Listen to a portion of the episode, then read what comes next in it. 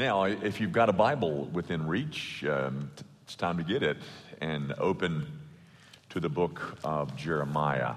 Um, I, I would say one other thing while you're turning.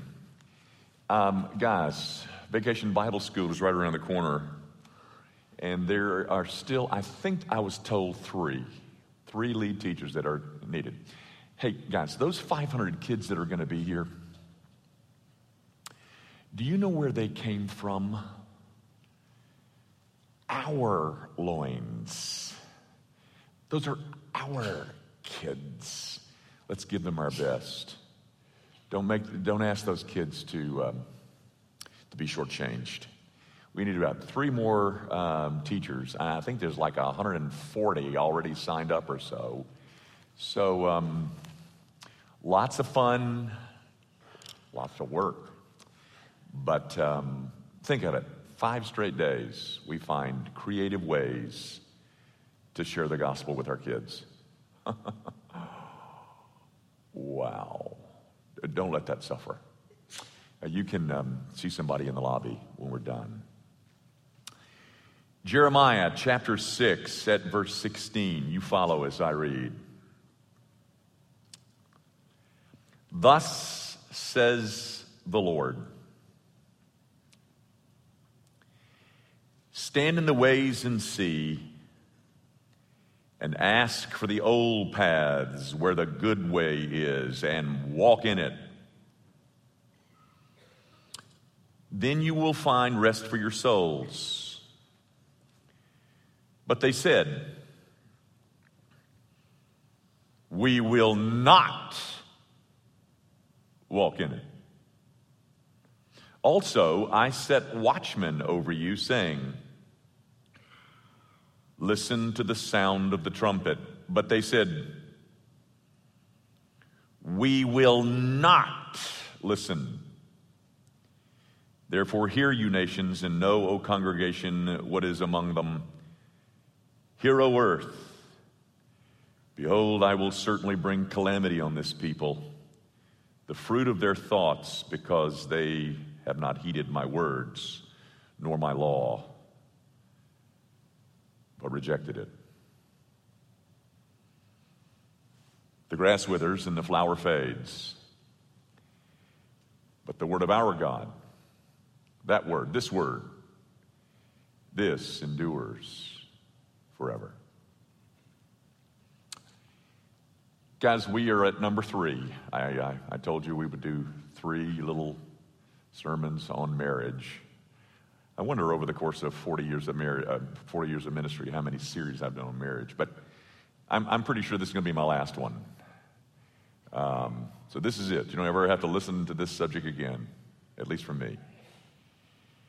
Um, I am not so foolish or so arrogant. Oh, I, I'm arrogant. I'm just not so arrogant as to. Um, as to believe that my sermons will save your marriages.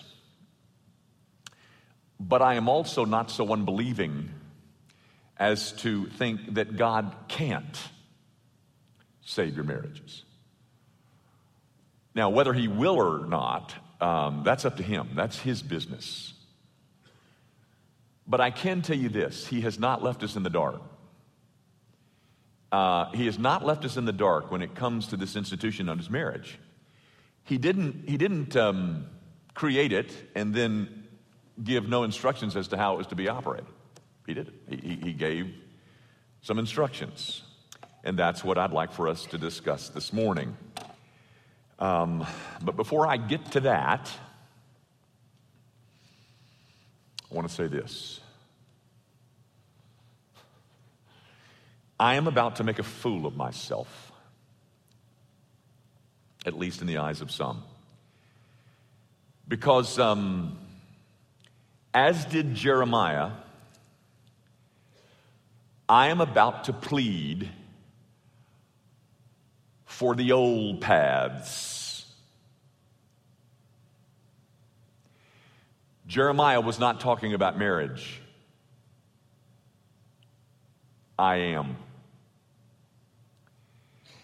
I have yet to find any system, by whatever name it may be called, whether it be modern or postmodern or new age or, or hip, which produces one-tenth of the impact on human nature, which is compared to what is produced, which what has been produced and continues to be produced by those old, despised, outdated, archaic um, doctrines commonly called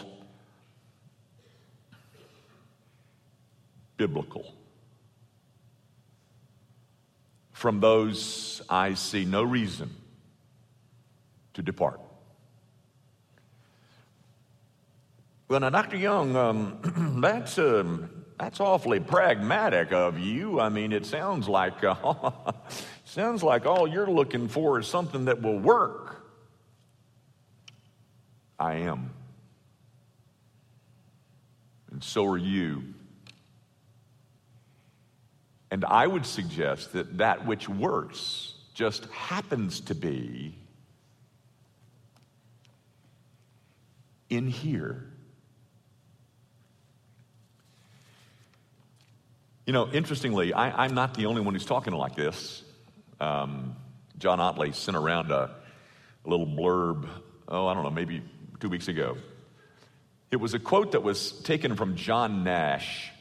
Maybe you heard of John Nash. He and his wife were killed on May the twenty-third in a car accident. They were out in a taxi, and they were coming from the Newark airport, and um, on the way home were killed. He's the one about whom the movie was depicted, um, the beautiful, uh, A Beautiful Mind. Russell Crowe, you remember, played John Nash. It was a good movie. Well, he was killed. But, of course, before he was killed, he he, he made this comment, I want to quote. But, by the way, he's not talking about marriage. In fact, he's talking about economics. But I want you to hear what he says. He says, um, I don't think exactly like a professional economist. I think about economics and economic ideas, but somewhat like an outsider. There are a lot of trends in economics. What seems fashionable now and the general opinion might be quite different after twenty years or so. I think you should learn things that are good foundations, but don't necessarily depend on current fashion or what could be considered general opinion or popular opinion. You should maybe try to learn things that would be good for all time. Amen. And that's what I want to offer you this morning. But I didn't think this up, ladies and gentlemen. Um, this stuff didn't come from me. No, no, no. This stuff is the old paths. I think some of you have jumped on political politically correct bandwagons um, regarding marriage. And you will regret that if you haven't already begun to regret that. The, the longer I live, the more I'm convinced that the world needs no new blueprint, but simply to return to a bold and robust, an unflinching teaching of the old paths concerning marriage. And I say to you, ladies and gentlemen, of those I am not ashamed. And I see no reason to give them up. And I see every reason to return to them. Folks, the heart of man is the same in every age. And the remedy that is required, consequently, is always the same. I grant you, the crowd is elsewhere, saying different stuff, calling this biblical model as something that is effete for a twenty-first century couple, couple, and then offering in its place nothing. Nothing that will work. And I, I don't think that should surprise us. But for real inward change of heart and the consequent change on the outside that comes with that, nothing is so powerful as is the Holy Spirit's inspired truth.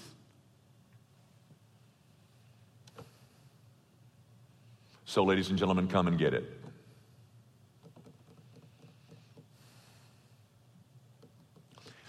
I want to mention this morning three what I consider to be non-negotiables. I, I'm sure that another speaker could find a different collection, um, and as long as they're consistent with the scriptures, I'm all for it. But I want to offer you three things that are non-negotiable. They're, they're boils down in my mind to three things. Number one, roles. R O L E S. Roles. Biblical, biblically assigned roles, which are very clearly presented and explained in Ephesians chapter five, verses twenty-two to thirty-three. And I can already hear it. Why, you sexist.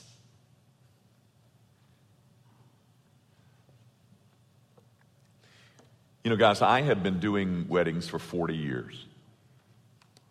And before every wedding that I do, I insist on this stuff that's called premarital counseling.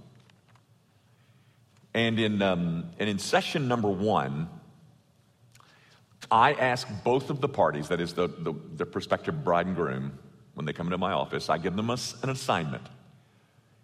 And, um, and I ask them, the first question that I ask them, well, the first one is to define love, but the second one is, I want you to define the biblical roles that God has assigned you.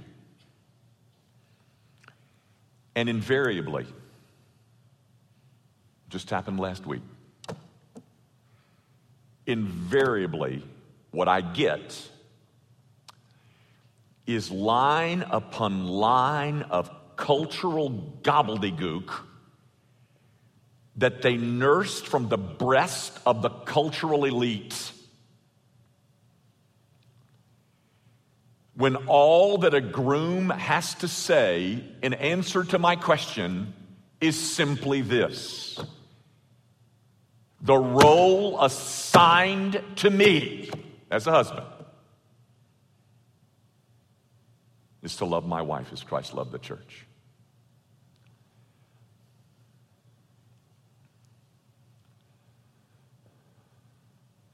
Tell me, did you read Jeremiah chapter six, verse seventeen? Let me read it to you again. Also, I set watchmen over you, saying, listen to the sound of the trumpet. But they said, we will not listen.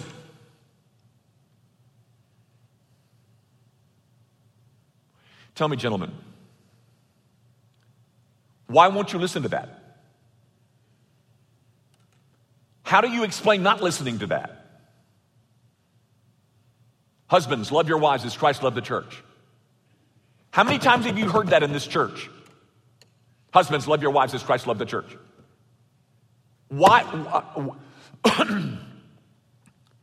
On what piece of rationalization do you base you're ignoring that? that my role as a husband is simply to love my wife as Christ loved the church. Now that's radical, isn't it? But how can you quibble with that?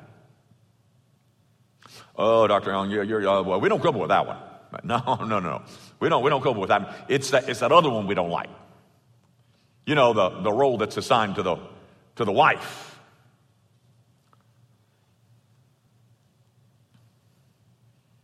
Go ahead, say it. It's submission. Wives, submit. Go ahead, say it. We hate submission.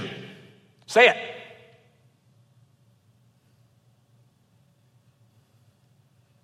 And then explain to me how you think you're going to get away with that. When very clearly, the role assigned to a biblical wife is to submit, and you hate it. But you know what? What, what I what I think you really hate is not so much biblical submission, but it's the culture's representation, it's the culture's depiction, it's the it's the culture's distortion of what submission looks like. I don't blame you for hating that. I hate that too. And unfortunately, on occasion, the Christian church makes statements, as did the Southern Baptist Convention about fifteen years ago. They make a statement that, that perpetuates this picture of Edith Bunker. Folks, Edith Bunker was not a biblically submissive wife. The, the whole idea of submission has been hijacked by the culture. And it's been turned into something that's, it, it's been weaponized. It's turned into a weapon that men use over women. And I don't blame you for hating that. But let me show you what biblical submission looks like, okay? But I want to warn you. Once I do, and you still hate it,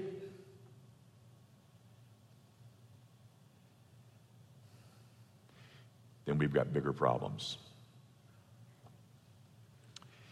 If you've got a Bible, I want you to turn to First Corinthians chapter eleven.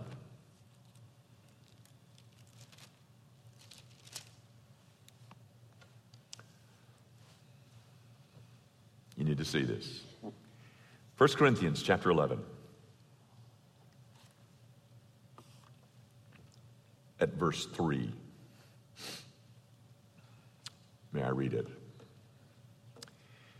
But I want you to know that the head of every man is Christ, the head of every the head of woman is man. And here's what I want you to see. The head of Christ is God. Now, do you realize what that means? It means that Jesus Christ submits to his Father. But in no way does that mean that he is less than the Father. In, in no way is there inferiority here. Submission is a word about function. It's not a word about value. It's not a word about status. It's not a word about worth. Ladies, may I ask you, did you read Jeremiah chapter six, verse seventeen? Sound the trumpet. And the people said, I will not listen. So we go to Ephesians chapter five. We see the roles assigned. It says, wives submit. And we say, I ain't listening to that. Tell me, upon what rational basis do you do you found that rejection? Tell me how you get around that. I'd love to know. I don't know how you get around it. I'm saying to you, ladies and gentlemen, that submission is not about inferiority. It's not about, it's not about worth. It's not about status. It's not about value. It's about a role. And Jesus didn't bat an eye over his role of submission to the Father. And ladies, neither will you if your husband does what this book tells him to do. What woman wouldn't love to submit to a man who adored her? Find me one.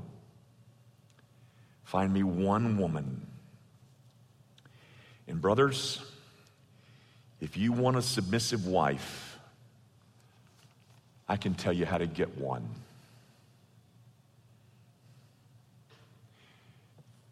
Do your job.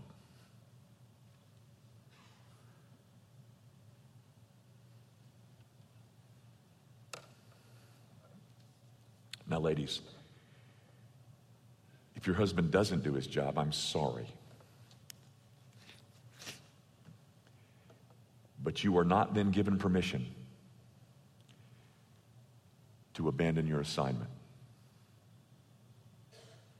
Call this, if you like, call it, call it unadulterated, old-fashioned, non-stylish, obsolete, out-of-date, out-of-touch, anachronistic, effete drivel. You go, girl. You go home and ache some more, because your marriage is in a shambles, knowing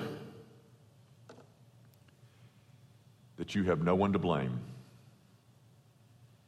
but yourself. Or you can return to the old paths. Ladies and gentlemen, I'm tired of apologizing for them. You know, one would think that when there is so much dysfunction maritally, that people would be willing to listen to any suggestion that might help. And you know what? They are. They're willing to listen to any suggestion that will help, except this one.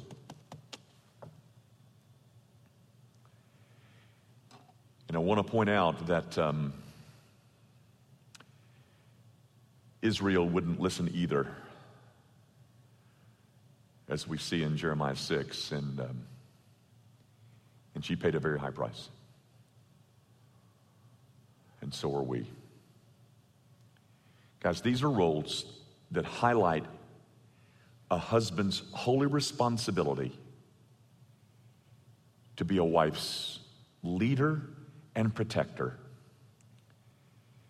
and a wife's calling to acknowledge her husband in that role.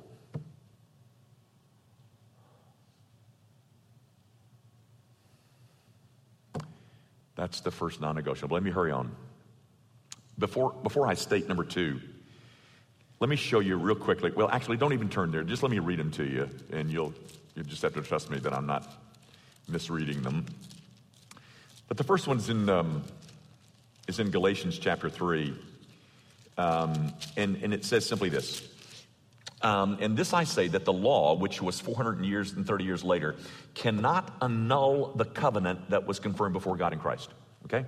Cannot annul the covenant. The the other one that I wanted to read, I wanted to read to you is in Hebrews chapter thirteen. And I read this uh, on Sunday mornings from time to time. Um, it goes like this. Now may the God of peace, who brought up our Lord Jesus from the dead, that great shepherd of the sheep, through the blood of the everlasting covenant. Did you see Galatians three talks about a unannullable covenant, and this one talks about the everlasting covenant.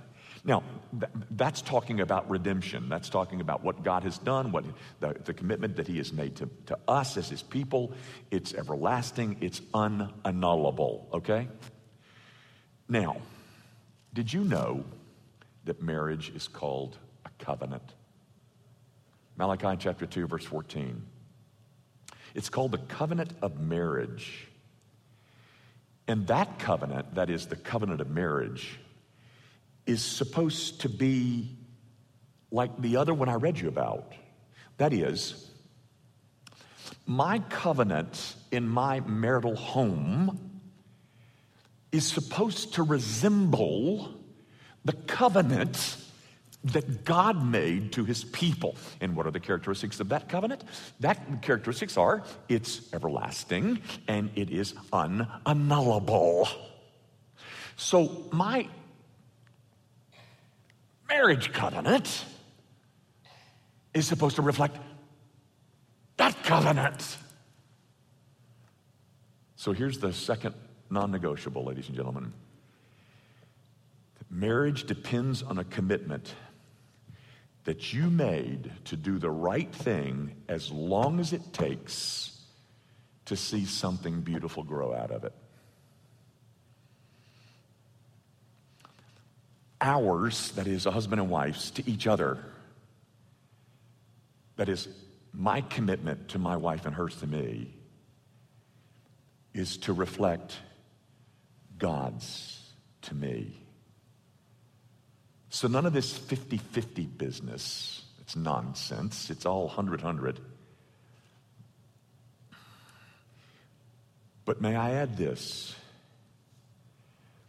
It is the job of the husband as the Christ figure in the home to lead out in that commitment. Brothers, prove to your wife that your commitment to her is an everlasting, unannullable one. It's part of the way that we that we love our wives. Go prove that to her. You know, years ago, I think the last time I did a series on marriage was in two thousand eight. Could be wrong, but... But in that series, I, I played you a clip from a very popular, or then popular song. It was sung by Dido or Dido. I don't. I mean, all I know is she's a good-looking blonde. Um, uh, but um, the, the the title of her song was "White Flag." I'm not going to play it again, but I am going to sing the chorus. It goes like this. I will go down with the ship, and I won't put my hands up in surrender. There will be no white flag above my door. I'm in love, and always will be. Ladies, does your husband know that?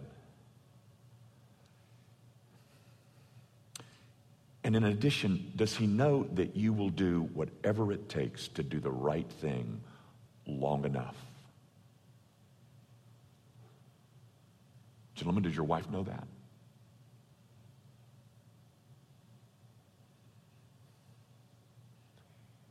I'm going down with the ship. I'm not surrendering.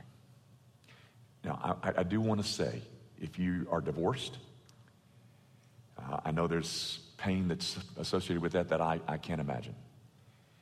But I can tell you that there is life after divorce. There's no, no, there's nothing unpardonable about a divorce. It's certainly painful, but it's not unpardonable. Um, life is not over after a divorce. But in any subsequent marriage, one of the negotiables is a, is a commitment that communicates. There's nothing annullable about this. It's an everlasting commitment. Here's the third nego- non-negotiable. Communication. And I'm not talking about chit-chat, where the only things that you're willing to share is your ideas and your judgments about politics. I'm talking about a spiritual undressing, where two lives are mutually shared in a knowing and a being known. I'm saying that emotionally, We take it all off. No cover-ups. Guys, you know, the reason that that is so rare is that we are afraid. We are afraid that if she knows everything that there is to know about me, that she'll reject me. That fear of rejection can only be addressed in one way: in a healthy security that you have in your vertical relationship with Jesus Christ. Finding my worth and my identity in Christ frees me to give myself to another person horizontally. Not to protect myself, but to undress emotionally, not hide. I don't need to be afraid of being rejected because I'm safe and secure in my vertical relationship with Christ. My brother and sister in Christ, the kind of intimacy that you want comes one way: via communication. Now, now to the most important part of this series, which is based on this premise. Well, Doctor Young, you know, uh, that's all good, what you're saying up there. You know, I don't like it, all that stuff you said, but, you know, a lot of it I like, you know, because I'm here really to make sure you get it right according to me. Um, but but Doctor Young, well, here, here's what I gotta here's what I gotta uh, tell you is, um, you know, I, I hope you don't get offended by this, but Doctor Young, I need a whole lot more in your sermons. I know that, and here's what we're offering. We would love to create A, a marriage support group, kind of a an A A of marital difficulty, a grace group, a small group, or however it comes to be. But very frankly, that's not going to work. I don't think that'll ever happen. I wish it would, but I don't think it is. Because you're too proud to admit to eight other couples in the room that your marriage is in trouble. So, we have a, a couple of marriage mentors who would love to meet with you privately to help walk with you as you solve some of the issues that you face in your marriage. But you're going to have to email me. You're going to have to call me. And then I'll match you up. By the way, it's not with me. I, I don't think you probably want to meet with me. I wouldn't blame you. But um, we have a couple of very healthy uh, couples that, uh, that we think can help. Here's the second thing. Let's just say for the moment that adultery has entered the picture. I have a resource. A resource that you need to talk to. It's a man. It's a man, and shall we say, this is a man who has some experience. But he's one of the strongest men I know. Now, if the adulterer is not the husband but the wife, I'm not going to send you to that man. But I got a couple of women that you will love. Um, and we'll try to help. But again, you're going to have to email me. And I'll put you together. Finally, did I confuse you about this whole communication thing? um, or intimacy thing. Let's meet so I can further clarify. Me and you. And let's talk honestly about how that can be fixed. Now, here's the good news. It's all free. But you know, all of us in who are in helping professions know that who you really need is Christ.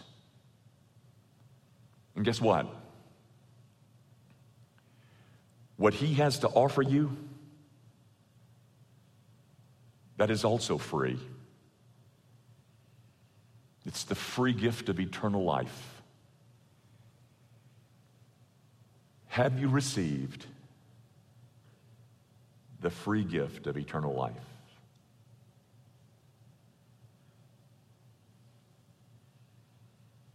If not, why not now?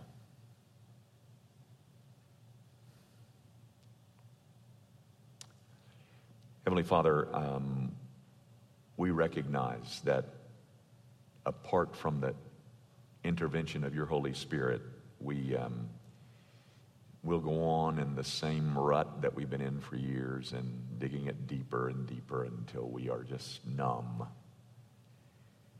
And I pray that you will um, that you will arouse uh, folks here who are struggling to know that there is a place where they can go, where they are safe, and where they can find, hopefully, the help they need to right the ship. Father, um, if you've led people here this morning who have not yet met our Savior, would you cause them to see that ultimately what they really need is not a marriage mentor. What they really need is a Savior, and there's only one of them, Christ Jesus the Lord. Would you, um, would you open their eyes to see or to show them his great beauty, that he indeed lived the life that we were supposed to live but didn't live it, and then he died the death that we were supposed to die so that we wouldn't have to die it. Show people here this wonderful Savior. Now, Lord, um, would you get glory for yourself as we seek to f- walk in paths that may be old, but paths that are delineated by your word, authored by your Spirit, and the only thing that will ever produce a marriage that's really enjoyable. We commit ourselves to that and do so in the name of Jesus.